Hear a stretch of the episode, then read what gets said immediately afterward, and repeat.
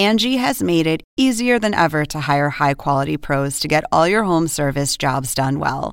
Just bring them your project online or with the Angie app, answer a few questions, and Angie will connect you with local pros who match your specific needs. Or book a service instantly at an upfront price. So join the millions of homeowners who use Angie to care for their homes and get your next home service job done well. Download the free Angie mobile app today or visit Angie.com.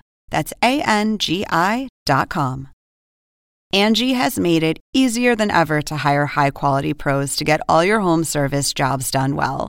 Just bring them your project online or with the Angie app, answer a few questions, and Angie will connect you with local pros who match your specific needs. Or book a service instantly at an upfront price. So join the millions of homeowners who use Angie to care for their homes and get your next home service job done well. Download the free Angie mobile app today or visit Angie.com. That's A N G I.com.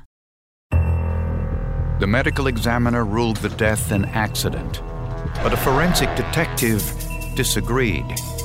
The final resolution took three long years and raised questions about the accuracy of an autopsy.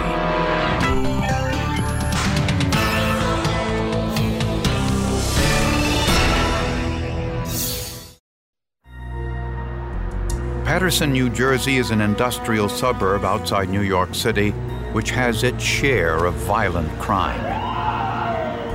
One of the town's most unusual cases happened in 1980. I would personally rank it as being one of the most interesting, challenging cases I ever had. 29 year old Frankie Pulliam was found dead on a deserted road underneath an abandoned car. Apparently, the person driving the vehicle hit Frankie, then fled the scene, leaving the vehicle behind. Frankie Pulliam worked for a local funeral home as a handyman. Before that, he served a brief stint in the U.S. military. He would run errands for the funeral home, and the funeral home was also kind of a stopping off point for the police as well. And it was one of the uh, the more successful black funeral homes in Paterson. Police discovered that the hit and run vehicle had been stolen a month earlier. The owner was a retired policeman who lived nearby, who had an alibi for the night before.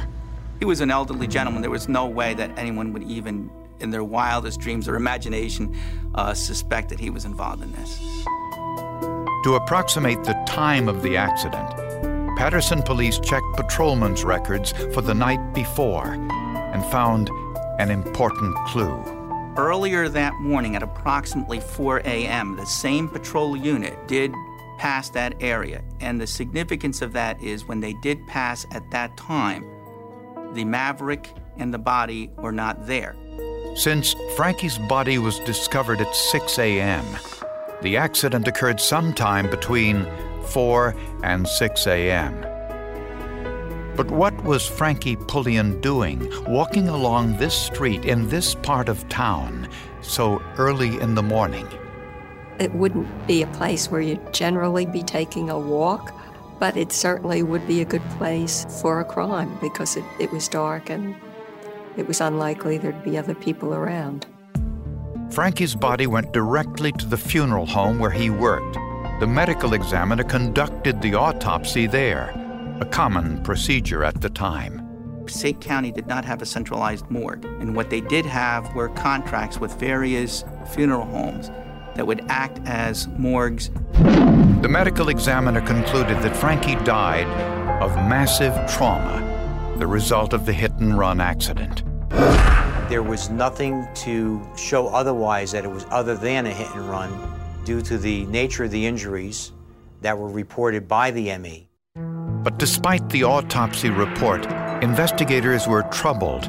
They thought some of the elements of the accident scene looked staged. This car was at the far end of dead end street. The car looked like it was facing out. I don't know how this individual driving this vehicle could have gotten enough speed to run over somebody and kill them in the short distance. Investigators searched the stolen vehicle for clues to the driver's identity. There were no fingerprints in the car, not even on the steering wheel. But investigators found blood inside the car on the passenger side. which was very suspicious. Then instantly it gets more interesting. And the focus of the investigation began to change.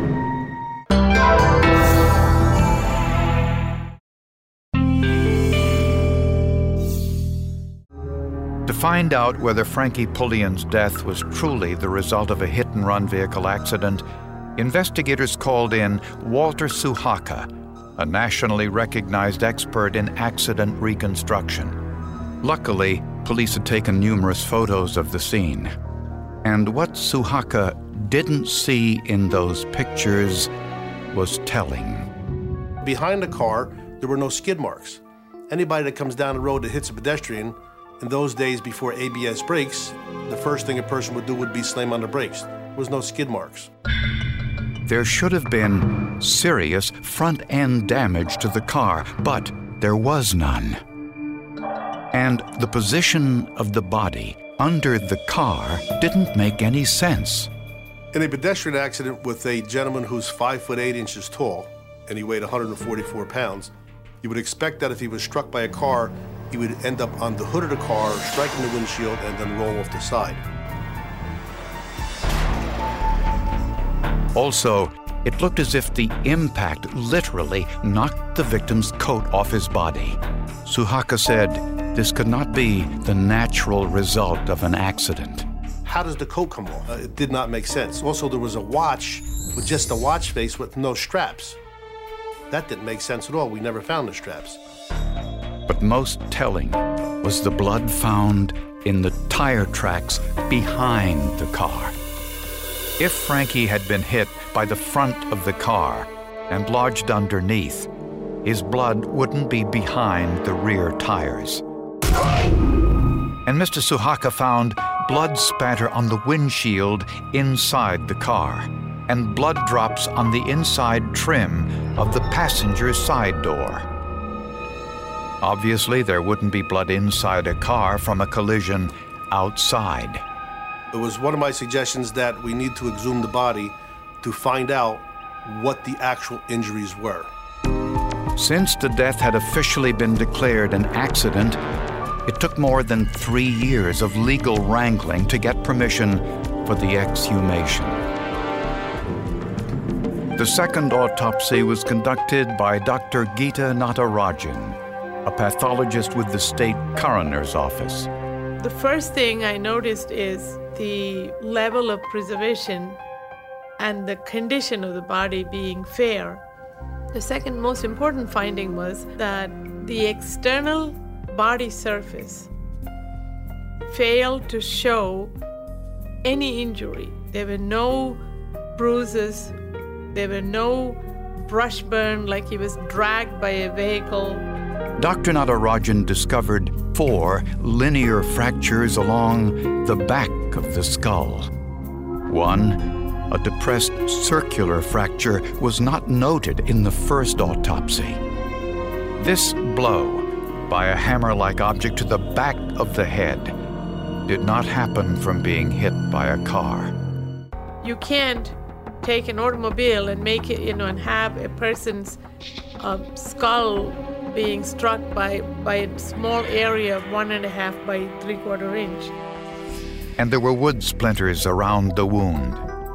Well, first of all, under a car, in front of a car, there's no wood. Why would there be wood splinters in the skull? This was never mentioned during the first autopsy, nor do I, do I believe that an autopsy or an examination of the, a full examination of the skull was ever done during the first autopsy. There were also no broken limbs, virtually unheard of when a pedestrian is hit by a car. So Dr. Natarajan changed the official manner of death from accident to homicide. But how were these injuries overlooked in the first autopsy? The medical examiner who did the autopsy, who issued the initial death certificate, was not a forensic pathologist. He was not even a pathologist, he was a general practitioner. Um, he did what best he, he could do under the circumstance, but he was not trained formally in pathology or in forensic pathology. and that autopsy was conducted at the funeral home of E. Lee White, the victim's employer. Apparently, White started the examination before the coroner arrived. The medical examiner remembers Mr. White calling him and saying, Doc, I will go ahead and start with the case. So when you get here, I'll have the organs out. Investigators now suspected that the original medical examiner didn't perform much of an autopsy. Apparently, he accepted the hit and run scenario since Frankie's body was found underneath the car. Regardless, investigators now knew Frankie Pulliam was murdered. But why?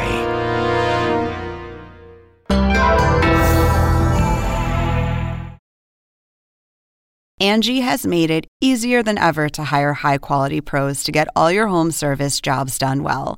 Just bring them your project online or with the Angie app, answer a few questions, and Angie will connect you with local pros who match your specific needs. Or book a service instantly at an upfront price. So join the millions of homeowners who use Angie to care for their homes and get your next home service job done well. Download the free Angie mobile app today or visit Angie.com. That's A N G I.com. Angie has made it easier than ever to hire high quality pros to get all your home service jobs done well. Whether it's routine maintenance, an emergency repair, or a dream project, Angie lets you compare quotes from multiple local pros, browse homeowner reviews, and even book a service instantly. Angie's been connecting people with skilled pros for nearly 30 years. So the next time you have a home project, bring it to Angie to get your job done well. Download the free Angie mobile app today or visit Angie.com. That's A N G I.com.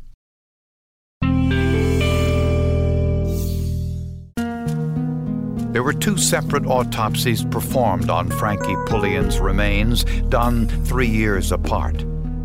The original autopsy concluded Frankie's death was the result of an automobile accident. The second autopsy concluded he was murdered with a blunt instrument before his body was placed beneath the car. Had law enforcement had that information in the very beginning, obviously this case would have gone in a much different direction right from day one.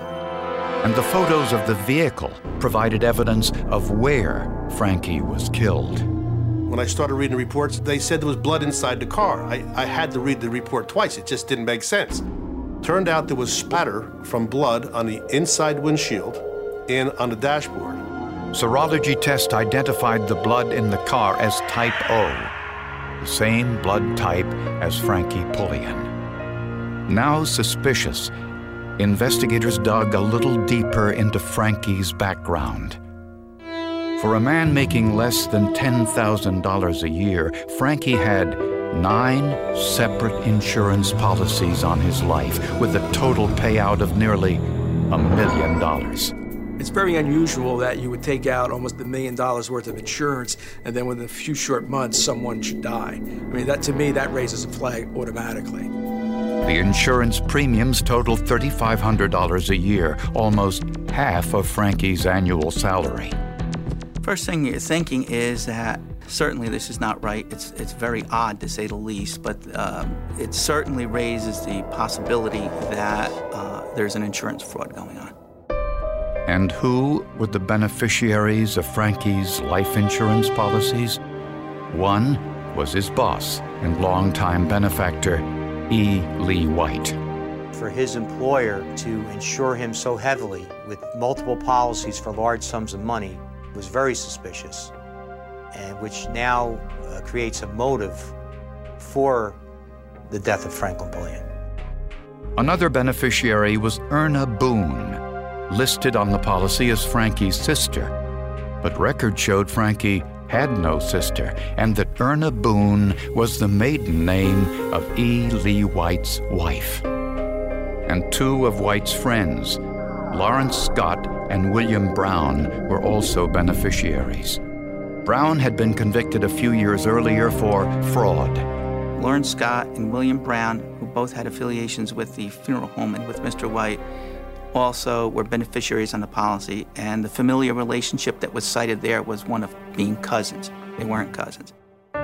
Coincidentally, The insurance policies also contained an accidental death provision, meaning there was an extra payout of $350,000 if Frankie Pullian died in an accident. The last of the policies was issued just five days before Frankie's death. Frankie's medical records indicated he was released from the military because he was neurologically impaired. I think within six to eight months, he was released, discharged from the service because he couldn't pass the particular tests that were required of him. Yet the man who underwent the physical examination for the life insurance policies was not neurologically impaired. That individual, who purported to be Franklin Pulliam, was healthy and fit. Certainly, it wasn't the same person. And there was another bizarre incident at the physical examination. The person who represented himself to be Mr. Pulliam had notes, handwritten notes, and uh, every time he was asked a question about his life, his lifestyle, he referred to his notes, which I would think would, would cause some concern, but apparently did not.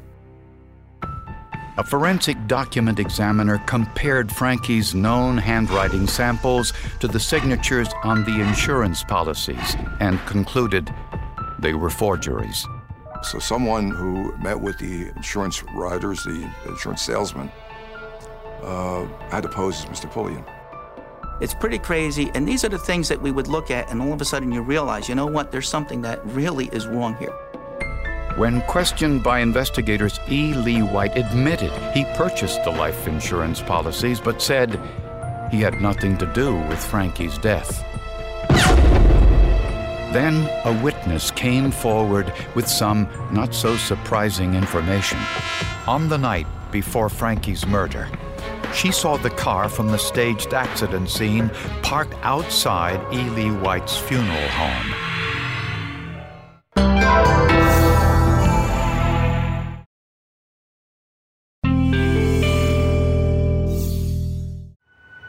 The only ones who stood to gain from Frankie Pulliam's death were his boss, E. Lee White's wife, and two fellow employees, Lawrence Scott and William Brown. They were beneficiaries of nine different insurance policies on Frankie's life that totaled nearly a million dollars. Humans are very greedy people, and now they see that there's an opportunity for them to make almost a million dollars they forget about their consciences and they'll do anything to make a fast buck. Prosecutors believe that Mr. White was the ringleader, and he had planned the crime for years, hiring Frankie for the sole purpose of killing him. It's extremely sad, but apparently the people that perpetrated this crime realized that that's the kind of victim that they needed. They needed to find someone that no one would care about, and no one would come forward and knock on doors and look to question anything that had happened. Mr. White purchased multiple life insurance policies on Frankie's life and sent imposters to the required physical examinations. A witness reported seeing the stolen car parked outside the funeral home the night before the crime.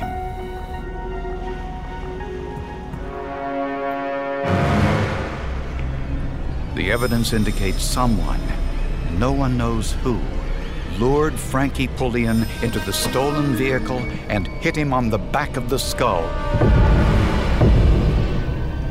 This created the blood spatter on the inside of the windshield and dashboard, and the dripping blood on the chrome strip on the bottom of the passenger side door. The perpetrators placed Frankie's body on the ground and drove over it. But in doing so, left blood behind the vehicle. They made other mistakes too, like leaving Frankie's clothing and shoes in the wrong position. E. Lee White knew that Frankie's body would come directly to his funeral home for the autopsy. He also knew he could start the autopsy without raising the suspicions of the medical examiner, who apparently did little to investigate the death on his own. He did not go to the scene. He did not look at the vehicle. He did not talk to the officers who were at the scene. He did not look at any photographs. He did not examine the clothing of the victim. These are all types of things that one would expect would be done following a proper protocol of an autopsy.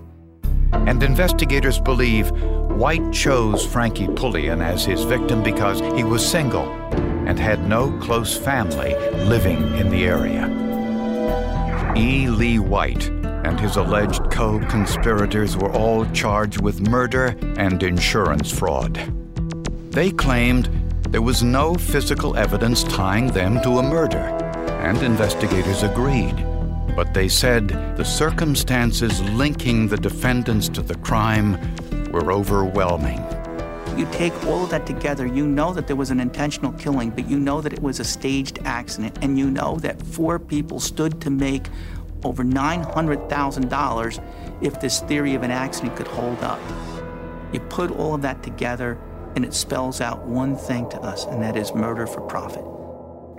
Perhaps what's most tragic about the case is that Frankie Pulliam was an unwitting participant in his own murder. He was the kind of person that would not suspect anything beyond the obvious. E. Lee White, Lawrence Scott, and William Brown were all found guilty of first degree murder and insurance fraud and sentenced to life in prison. The murder mystery is actually who did it. There were three people that were tried and three people convicted, but who did it? E. Lee White's wife, Erna, was convicted of fraud and theft by deception. She was placed on probation. Investigators say E. Lee White and his accomplices almost got away with a cold, calculated murder. But their greed and the clues they left behind finally exposed the truth. If Franklin Pulliam didn't die so soon after the policies were written, maybe no one's suspicions would have been aroused at that time. But I think they saw this pot of gold and they probably tripped themselves up because they wanted a fast payoff. It all comes down to forensic evidence. And forensic evidence doesn't lie, it doesn't make up stories. It's what it is. Angie has made it easier than ever to hire high quality pros to get all your home service jobs done well. Just bring them your project online or with the Angie app, answer a few questions, and Angie will connect you with local pros who match your specific needs. Or book a service instantly at an upfront price. So join the millions of homeowners who use Angie to care for their homes and get your next home service job done well. Download the free Angie mobile app today or visit Angie.com. That's A N G I.com.